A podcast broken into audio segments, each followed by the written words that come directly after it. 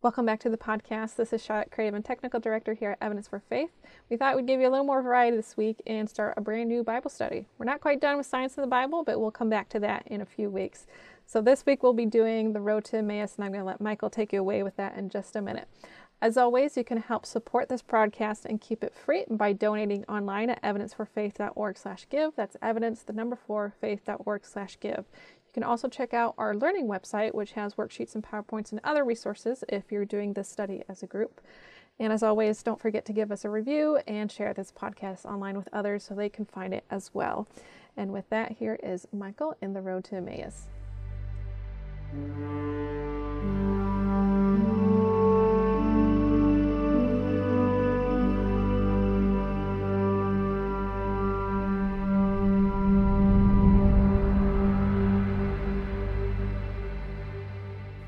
Hello and welcome to Evidence for Faith. This is Michael Lane again, coming to you on a podcast. And this is actually starting a new series. I'm very excited about this. We've been getting a lot of requests for, for podcasts. And um, now that we've got the, the studio set up and we're getting some time to do this, we're uh, going to start one right now. We're going to start a series. So, this is an introduction to a series. It's called The Road to Emmaus the Messianic prophecies, and we'll be doing this series.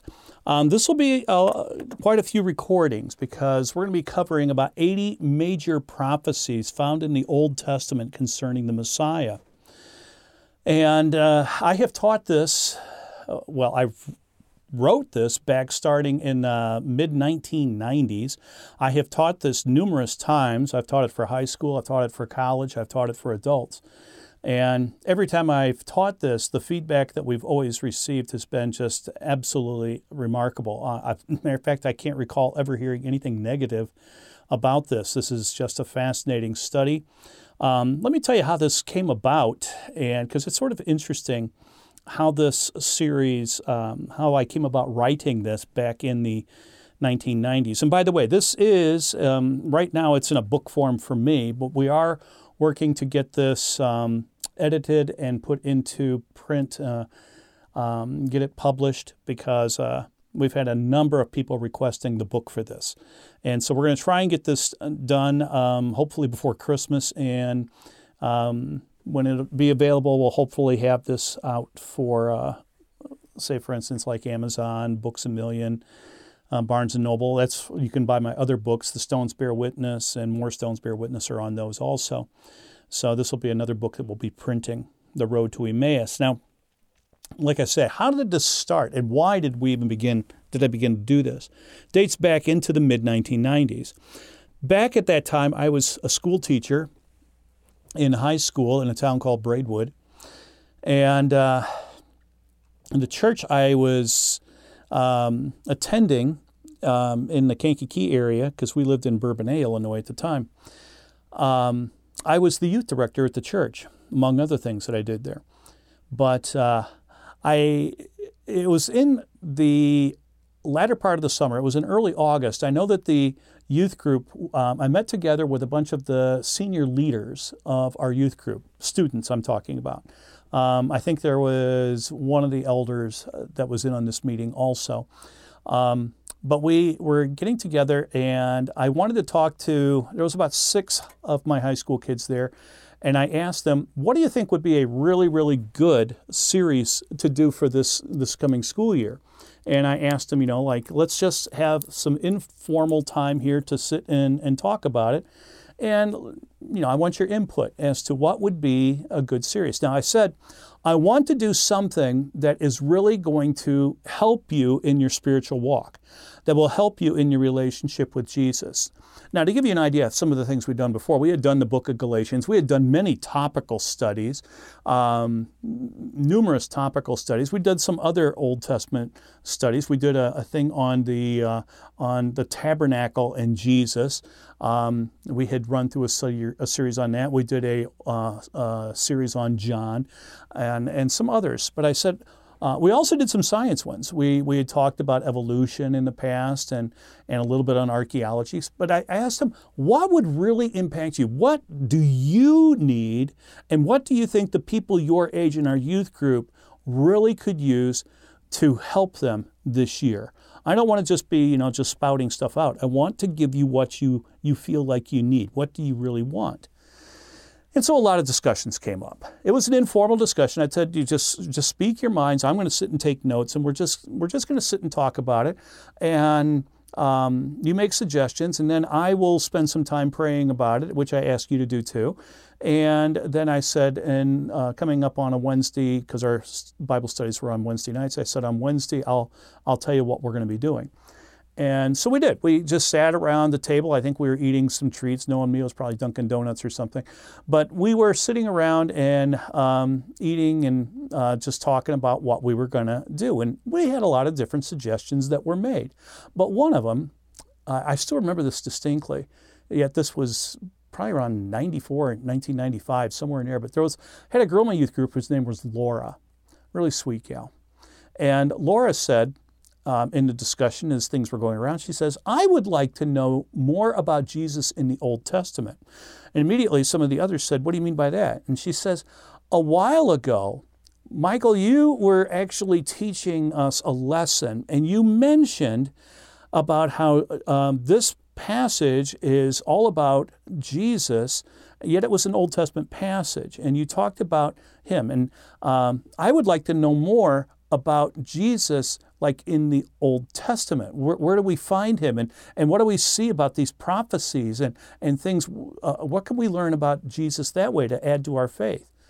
And as they sat and they talked about it, um, some were saying, like, yeah, this would be something that would really help us, that we would be able to know you know, um, better that Jesus is Messiah would solidify this in our minds, and it would also give us very, very good um, ammunition for um, telling people that Jesus is the Messiah. And to be honest, I was really intrigued by their request here. And I, you know, I wrote it down, and we had some others that we talked about too. But after this meeting was over, and I went home and I started spending the next couple of days praying specifically about this, I really, and about the other topics, this one just kept coming to the forefront of my mind that I felt like God really just saying, This is what I want you to do, and I want you to write this series. And so um, Wednesday came along, and I said, uh, got the youth group together, and I said, okay, this year, what we're going to be doing, um, we're going to cover the messianic prophecies of the Old Testament, the major ones. Uh, there's about 79 or 80, I said, of those, and we're going to cover those starting in Genesis, going through um, Malachi. I said the point is uh, it's going to be like an Old Testament survey in a way, because we're going to be hitting all these, um, these books, but we're going to particularly be looking to see how Jesus is covered in these. Um, I told them about uh, A.B. Simpson. A.B. Simpson was a famous theologian. He, um, I think he actually started the Missionary Alliance denomination. I think he started that. but um, I, he wrote a commentary. He wrote quite a few things. I have his commentary set sitting right here behind me right now. And in this series, um, it's all about Jesus in the Old Testament. It is said that A.B. Simpson could pa- uh, just about look at any passage in the, in the Old Testament and see Jesus. Like every chapter of the Old Testament, he could see Jesus in. He could find something pertaining. Um, though a lot of times Christians don't even like to go there. They think, well, the Old Testament, that's the Old Covenant. We don't have anything to do with it. Let's only study the, the New Covenant. As a matter of fact, I had an instance a few years back I was talking to a youth group um, at the at the camp I used to work with at, um, here in northern Wisconsin, and there was a, a, a, group that was meeting, a youth group that had come up, sizable church, and I was their speaker, and I actually was uh, took a passage, and for the weekend that they were here, I had four lessons, and I was using the book of Leviticus. Um, for my passage, and after the um, the third session on, on um, there's just one more to go because there's four sessions I was doing. After the third one, the pastor of the church comes up to me. This is the senior pastor. Comes up to me, and he says, "Can we take a walk? Um, I want. I need to talk to you about something." I said, "Sure, certainly." So we walked outside. Now you got to understand, this was in middle of February. It's like 20 below outside, and we're walking around and around camp outside, and because um, he wanted some privacy with me and and I had spoken to this church many times before, but he says, "You know, Michael, I'm I've always enjoyed having you as our speaker, but this time I'm really not liking what you're doing. I'm I'm sort of uh, upset with your topic and your choice." And I go, "How so?" And he says, "Because you're using your primary source is the Old Testament and specifically the book of Leviticus." And I go, "Yeah." And he goes, "Well, that's the Old Covenant." He says it doesn't pertain to us. Um, Christians don't even have to read this. We don't even have to study it. There's no reason for it. So I never preach on it. I never touched the Old Testament. Um, and he was going on and on and chiding me for using an Old Testament passage. And after he got done, I said, Can I ask you a couple of questions as we're walking along, um, passing cabin after cabin as we're walking around Fort in the snow? And I said, Can you see that cabin there? And he goes, Yeah. And I said, um, you're looking at the what part of the cabin? He says, Well, what do you mean? Like the walls, the, the roof? I said, Precisely. You can see the walls and the roof, and inside are the, the bunks and tables and stuff. And he goes, Yeah, what's your point? And I said, um, Do you notice it's built on something? And he says, Well, you can't see it in the snow. And I said, But you know it's built on something, right? And he says, well, yeah, I imagine when you guys build, you, you have to put a foundation down because you always have to do that when you build a building. I said, exactly. There is a foundation, there's a footing, there's a, uh, a slab poured, there's actually heaters in the floor. I said, but the thing is, this building has a foundation. I said, the New Testament has a foundation also. It is based upon a lot of the Old Covenant. And we sat and we talked as we walked around. We didn't sit. We walked around talking some more on this. And I was presenting this in a way that, uh, that the Old Testament is important even for Christians and for our, our doctrine because it was used numerous times in the New Testament. Um, and Matthew quotes it frequently. And um, I, I challenged him. I said, um, I know you're probably going to come back next year. I said, Would you do me a favor? Would you please do a personal Bible study um, between now and next year when you come back on the book of Leviticus. And he goes, Really? And I go, I challenge you to do this. Do the book of Leviticus. And I said, What I want you to look for is how does the New Testament uh, fit with that? How is this a foundation for the New Testament? Well, he, I didn't think he'd do it to be honest, but he did come back the next year. And as soon as we got together, he said, um, as the before the first session even began, he pulled me aside and he says, "Do you remember our discussion last year?" And I said, "Yeah." And he said, "Do you know that um, I took up your challenge?" Um, actually, he said, "I I took a seminary course. I went back and I had some hours to take for seminary, and I thought I'm going to take a seminary course on the Book of Leviticus and just see what you're talking about, um, if it's if it's if you're correct or whatever." And as he says, as this course went on, he says, I got to tell you, Leviticus has become one of my favorite books. He says, I had no idea there was so much about Jesus in this, in this Old Testament book. And he says, I got to apologize for my comments last year. He says, This was absolutely an amazing thing. You, you, I, I never caught this before.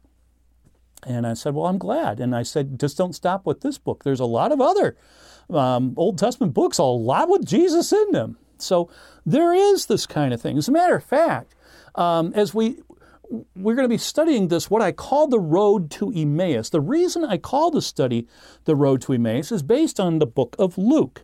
Luke chapter 24. We read, and um, I encourage you to follow along as we do this study. As a matter of fact, before I read this passage, let me just make this comment to you. Um, I, I don't have this book available yet that you can purchase. So I encourage you, if you go through this podcast study, a Bible study with me, please get your Bible out. Uh, I read Bible passages all the time, um, and we're basing. I mean, it's a Bible study. You're going to need a Bible. It always behooves me when people go to a Bible study and don't bring them a Bible. Have your Bible, though, you might have it on a phone or an iPad or something like that, but have a Bible. We're going to be using the English Standard Translation because it's a word for word, um, it's, it's a formal uh, translation, so it goes word for word, um, as opposed to a, a, dynamic one, which is a thought for thought, like uh, thought for thoughts like NIV, uh, the um, Net Bible, the um, NLT, God's Word translations. Those are thought for thought. Um, I want to go by a word for word translation. So English Standard, New American Standard, um, New King James, yes, um, and uh, at times I will even use the Interlinear Bible. But this series is based upon using as its primary source the English Standard Version. So have that. Also, I encourage you to get a notebook, spiral pad, composition notebook, or something like that to take notes on as we go through this. I'm going to point out certain things to you. And as I taught this for my youth group, and I wrote this series, we didn't have a book. We didn't have anything. They just had their Bibles. I had them all get composition notebooks or a spiral notebook that they could teach uh, or write notes on, and I had a marker board in the classroom where we met on Wednesday nights. So just using the marker board and them sitting and we're just comparing the passages and, and looking at things, um, almost sword drill, going from Old Testament to New Testament frequently. Um, they were writing stuff down, and afterwards they said this really helped them by having this written. So I encourage you to write this down too. But going back now, how did I come up with the name for this study of the messianic prophecies of the Old Testament as to the road to Emmaus comes from Luke chapter 24. Starting in verse 13, it's, we start reading, and it's this passage is found in verse 13 through 55. It says, We read that um, after the resurrection of Jesus, matter of fact, it says that day, the same day as the resurrection, Jesus met two men traveling to Emmaus who were downhearted um, because of the seemingly death of the prophet um, who they thought was the Messiah. And Jesus asked them, because these guys were really down, they're very depressed, and Jesus asked them, as it says, What are you discussing together as you walk along? And they replied in shock, asking if he was the only visitor, didn't know what the chief priests and the Romans had recently done to this man named Jesus because um, they thought he was the Messiah, it says. Then um, the scriptures record something very, very interesting. And as we talked about this um, when the youth group we had the discussion going on, this is what, as they were talking about the passage, this is what came to my mind was verse 27. And it says, And beginning with Moses and all the prophets, he, that would be Jesus, interpreted to them in all the scriptures the things concerning himself. That's an amazing passage.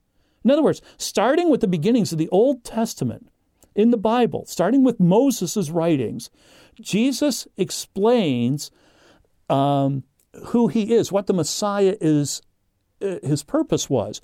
Different prophecies of the Messiah. Then he goes after the Torah, the first five books, he gets into the, the prophecies and he, he ties, basically, he ties the Old Testament to what is now taking place as the new covenant is being formed. And in doing this, he has laid the foundation of the New Testament on the Old Testament. How interesting this is. So on this seven mile walk from Jerusalem to Emmaus, these three, as they walked along, two listening, uh, Cleopas, we're told, was the name of one of them. Why did Mark include his name? We don't know hardly anything else about him. Uh, I'm sorry, Luke. Why did Luke include his name? Was so that people could go back and check what Luke is writing is true. He actually names Cleopas was one of these. You don't believe me? Go, to, you know, don't believe what you're reading here. Go talk to Cleopas. He lives in Emmaus, and you can hear it from him. So that's why the name is included. But Jesus takes these Old Testament prophecies and shows how they portray and, and foretell the coming Messiah and that Jesus fulfilled these things. And so, knowing the Old Testament writings and, and the law of Moses, we see it pertains to the Messiah. And Jesus wasn't the only person who did this. Now, yes, this is recorded in Luke 24, but Paul did this, and Philip the evangelist did this. Matter of fact, in Acts, if, if you turn to Acts chapter 8, you're going to see a passage here where you're going to see Philip talking to the Ethiopian eunuch who's riding in a chariot, chariot, and he's reading from the book of Isaiah, but he doesn't understand what he's reading. Now, obviously, he is a person who who is a believer. He has come from Ethiopia to worship at the temple. So he's a believer in God. He's reading, he has obtained a copy of a scroll. He is an official person. He's reading it, but he's not understanding what he's reading. And the Holy Spirit tells Philip, hey, go over there. I got a job for you. And so Philip goes over and stands there uh, or walks alongside and hears what he's reading. And Philip then asks him, and it says, starting there in verse 35, this is chapter 8, verse 35 of the book of Acts. Then Philip opened his mouth, and beginning with this scripture, he told them the good news about Jesus. Philip basically asked, You know what you're reading? And the guy goes, No, I don't understand it. No, I don't have anybody to teach me. Can you teach me? And he gets up there and he starts taking that scripture. But now I want you to notice something. Notice something interesting here. It says, beginning with this scripture. In other words, he's using this scripture that the Ethiopian was reading, but he's also using other scriptures to teach him um, the good news, the gospel of Jesus Christ. So he's using the Old Testament. Paul does the exact same thing in talking with the Jews. In Acts chapter 24, skip over a couple of chapters you get to Acts chapter 24. Paul is under arrest. He's at Caesarea Maritima, and he is standing before Felix. And the Jews have come up, the Sanhedrin. They're trying to have Paul put to death. Um, they need the Romans to do it. And Felix, who is the governor, could care less about any of this really, but um, he's letting them have a trial. And then he turns and he tells Paul, after they've laid all these accusations that they want Paul dead, um, and Felix turns to Paul and says, Now it's your turn to talk. And I just want to read out of verse 14 and 15 of Acts 24. It says, But this is Paul speaking. But this I confess to you that according to the way which they call a sect, I worship the God of our fathers, believing everything laid down by the law and written in the prophets, having a hope in God, which these men themselves accept, that there will be a resurrection of both the just and the unjust. Now, did you catch it? It says, beginning uh, believing everything laid down by the law and written in the prophets. What's he talking about? Old Testament prophecies of the Messiah. That's what he's referring to. Uh, skip over just a couple pages in your Bibles to Acts 26. Um, we have Paul on trial again. This time he has a King Agrippa there. Now, Agrippa is is part Jewish, um, not through Herod, but through his mother, um, and so um, or his grandmother, actually. And so he's speaking to Agrippa, uh, Paul is, and defending himself here again. And he says, now this is Acts 26, looking at verse 22 and 23. Look what it says here. To this day, I have had the help that comes from God. And so stand here testifying both to small and great saying nothing but what the prophets and Moses said would come to pass that the Christ must suffer, and that, by being the first to rise from the dead, he would proclaim light both to our people and to the Gentiles. Wow. Did you see what Paul just said? N- saying nothing but what the prophets and Moses said would come to pass. What is that? Old Testament prophecies. We need to know these things. This is what Paul is using for defense now a second time. And he's not done. Let's skip over another couple of chapters to Acts 28. This time, Paul, this is after the shipwreck, he has made his way to, to Rome. He has now secured housing in Rome, uh, and he has invited the Jews, because Rome is a large city, largest city at the time, and he invites the Jews to come uh, from the leaders of the synagogues. There would have been more than one synagogue.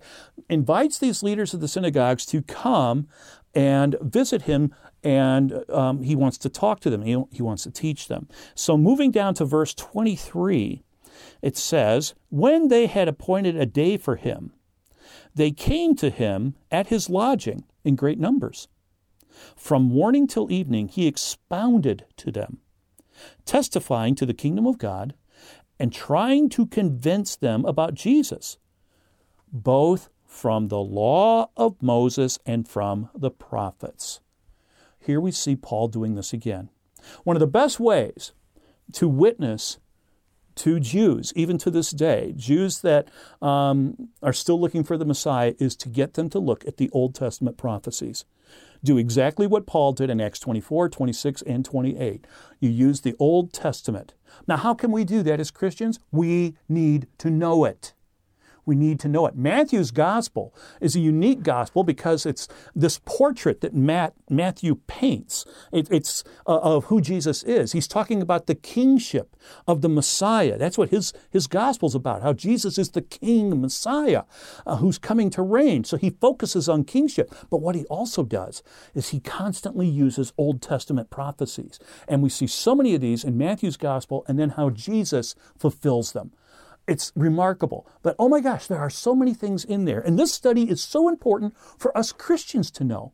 As I said, I have used this study for high school, for college students, and even adults. Let me, just tell you one, one such person. His name was Tom. Tom um, sat through my, he was a college student sitting through my classes on this, and uh, as we were doing the road to Emmaus. And as uh, at the end of the course, um, he they were taking notes and using composition notebook, filling things in and stuff. A while after the class was over, uh, Tom was asked a question: What in the last, you know, what have you done? What kind of Bible study or st- something have you done that really impacted your faith? Probably the most. What Bible study did you do? And Tom said, going through Michael's Road to Emmaus, which they're like, what's that about? And Tom said it was, it's the Old Testament prophecies of who the Messiah is. He said, There's been times, and I'm sure all of us can agree with this, there have been times where we had doubts about Jesus being the Messiah. And he said, This just put all the doubts away. Seeing how Jesus fulfilled these prophecies just blew my mind. And he says it added to my faith and made me um, follow Christ even more. Now, he's not the only person who ever said that. There have been many people who have told me going through this series, this impacted me in a way I never thought it would. I didn't think much of the Old Testament. Now I absolutely love the Old Testament. It is so cool because I see how it's constantly pointing to Jesus and how Jesus, more importantly, how Jesus is the Messiah. That is so, so special and so good so much good news to us today. That is the gospel. Jesus is the Messiah, and he came to redeem us, which we see all through these prophecies. It is so exciting to see this stuff. So, that's what this series is about. That's what we're going to be talking about as we go through this. But um, I just this is the introduction, as I might have said at the beginning. This is just an introduction to whet your appetite. It's like the hors d'oeuvre before you get the meal. Um, so we're having like little, you know, um, little sponge cakes or something like that here with uh, little um, canapés and, and things, just to have a little treat to get your appetite warmed up and to help you find your appetite. I'm going to show you something else about the introduction and, and about this series that is just absolutely mind boggling. And to do this, I, I want to tell you about a book. There was a book that was written back in the 1990s. It was called The Unrandom Universe. The Unrandom Universe. You can buy it on Amazon for about 10 or 15 dollars or something like that. The author's name is Sigmund uh. I think I pronounced that correctly. Um, Sigmund Brouwer. And he relates in this book that mathematicians had recently calculated the odds of impossibility. Quote, if probability is less than 1 in 10 to the 50th power, it is essentially impossible or beyond reason, unquote. Now, I used to work, um, I did studies and worked for a short period of time in the field of fisheries genetics. Um, I published my thesis in, in that. Um, and working in fisheries genetics, we were keeping track and trying to predict probability of certain genes occurring in certain species of fish, and we're using mathematical properties and stuff to do this. Those who are uh, into genetics or have studied genetics, you know what I'm talking about, Hardy, Weinberg, and all these other fun formulas and equations, and trying to find out what's the, the fit of probability on certain um, genes and alleles, uh, certain characteristics appearing and, and, stuff and being transferred. Well, as we were doing this, um, we constantly would would use and come out with um, uh, different answers that we came up with for probability of things happening. Now we had to test the probability to see if it was viable. So there are certain rules and laws now that have been put into place in the field of statistics uh, on probability to do this. And what they found out is just what you see in this book. Um, if the probability of something is less than one in 10 to the 50th power, it is scientifically possible. Maybe highly improbable, but it is scientifically possible. What do I mean by that? Well, first of all, 10 to the 50th power, that's a 1 with 50 zeros behind it. That is a honking big number. I have no idea what number that is. That's just a huge number. But that means, literally, to put it in simplistic terms, if we took a coin like a quarter, a normal quarter, and flipped it once, and it comes up, hits the table, and comes up heads, okay, we pick up that same quarter, flip it again, and it comes up head again. Wow, came up heads two times. What if we flip it a third time and it comes up heads? And we're like, okay, that happens. Um, if you flip it a hundred times and it comes up heads, whoa. Now you, that's when you're examining, is this a two-headed coin or something? Um, you flip it a thousand times and every single time it comes up heads. Scientifically, that is possible. It's starting to get improbable, but it is possible. Flip it one billion times every time it comes up heads. It's a normal quarter. Scientifically, it is possible. It's highly improbable, but it is possible. Go to a trillion times. Highly, highly improbable, but it is scientifically possible. You flip it 10 to the 50th time, it comes up heads all those times. That's when science draws the line and says, no, this is impossibility. So we use things like that. Now, beyond 10 to the 50th power, that's, that is what is called mathematically impossible for it to occur by chance. That's what that means. Mathematically impossible for it to occur by chance. Yet, when one considers all the messianic prophecies now found in the Old Testament, there's like 79 or 80 major ones, there's about 250 or so minor ones. Considering all these Old Testament prophecies, and then you try to calculate the odds of one individual, one single person in their lifetime fulfilling every single one of these prophecies. What's the odds of that? Well, mathematicians have figured this out, and it's been documented in many, many books.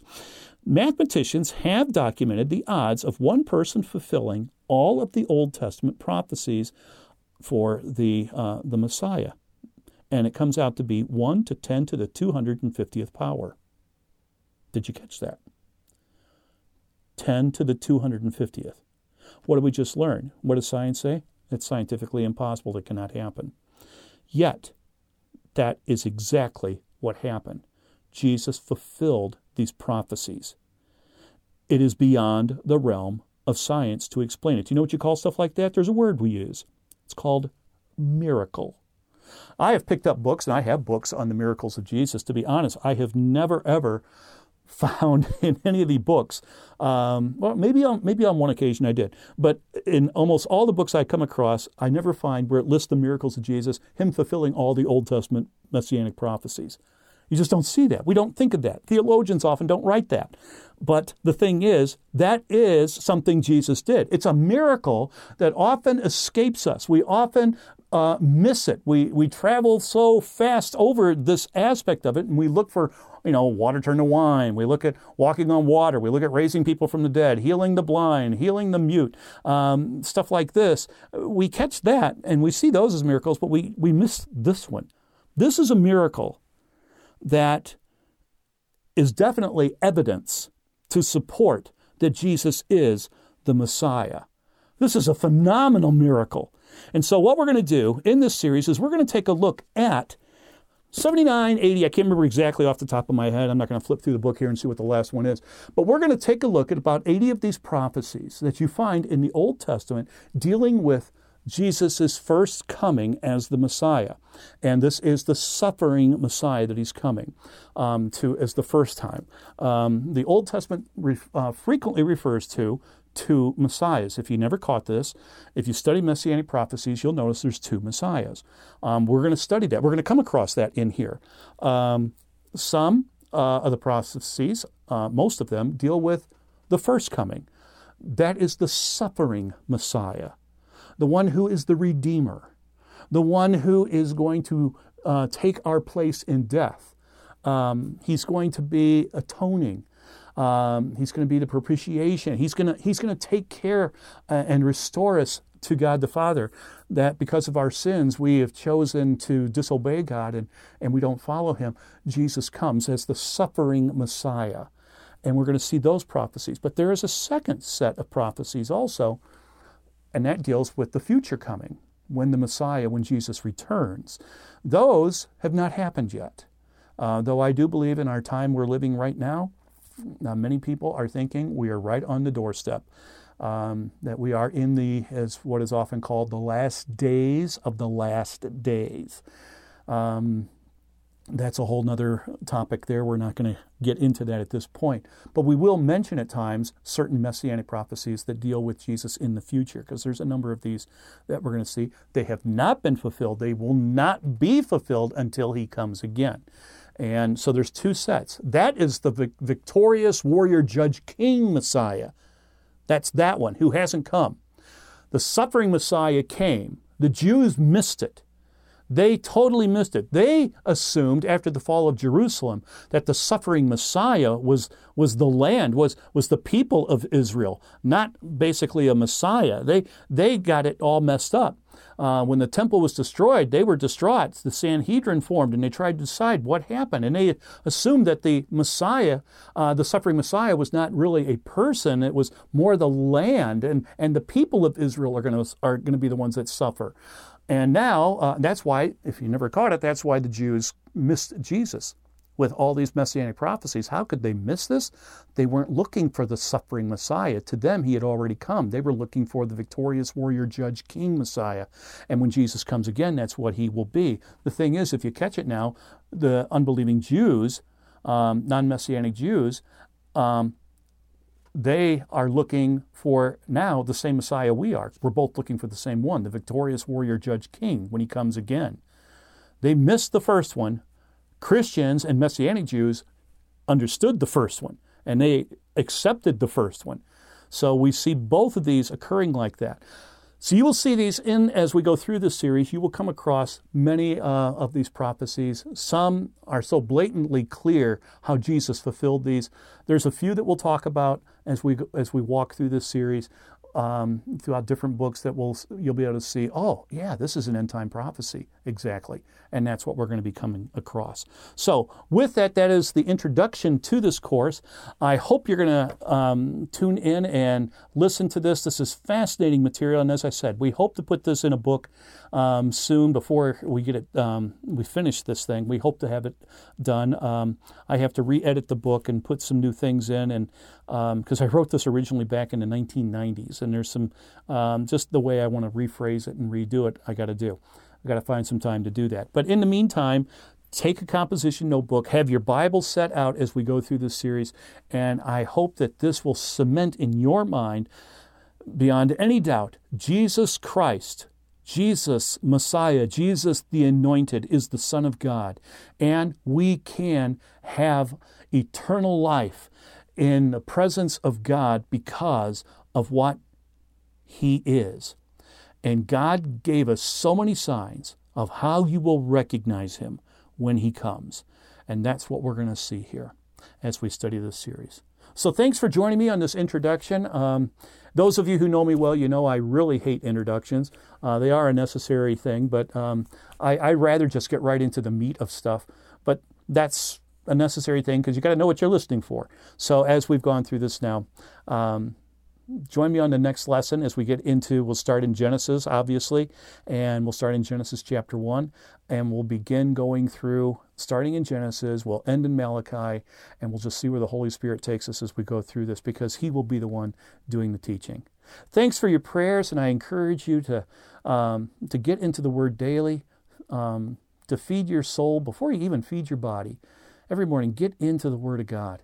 Get your day started like that um, and just listen and, and feed on what the Spirit will give you. And He will teach you. He wants you to know stuff. So join us as we go through this. We thank you for praying for our ministry also.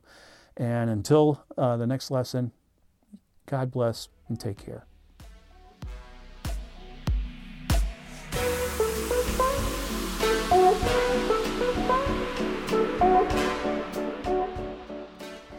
You enjoyed that episode. A big thank you is due to our donors for making this ministry possible. Once again, you can become a donor at evidence4faith.org/give and help us keep this broadcast free. You can also support us by sharing, subscribing, and leaving a review on this podcast.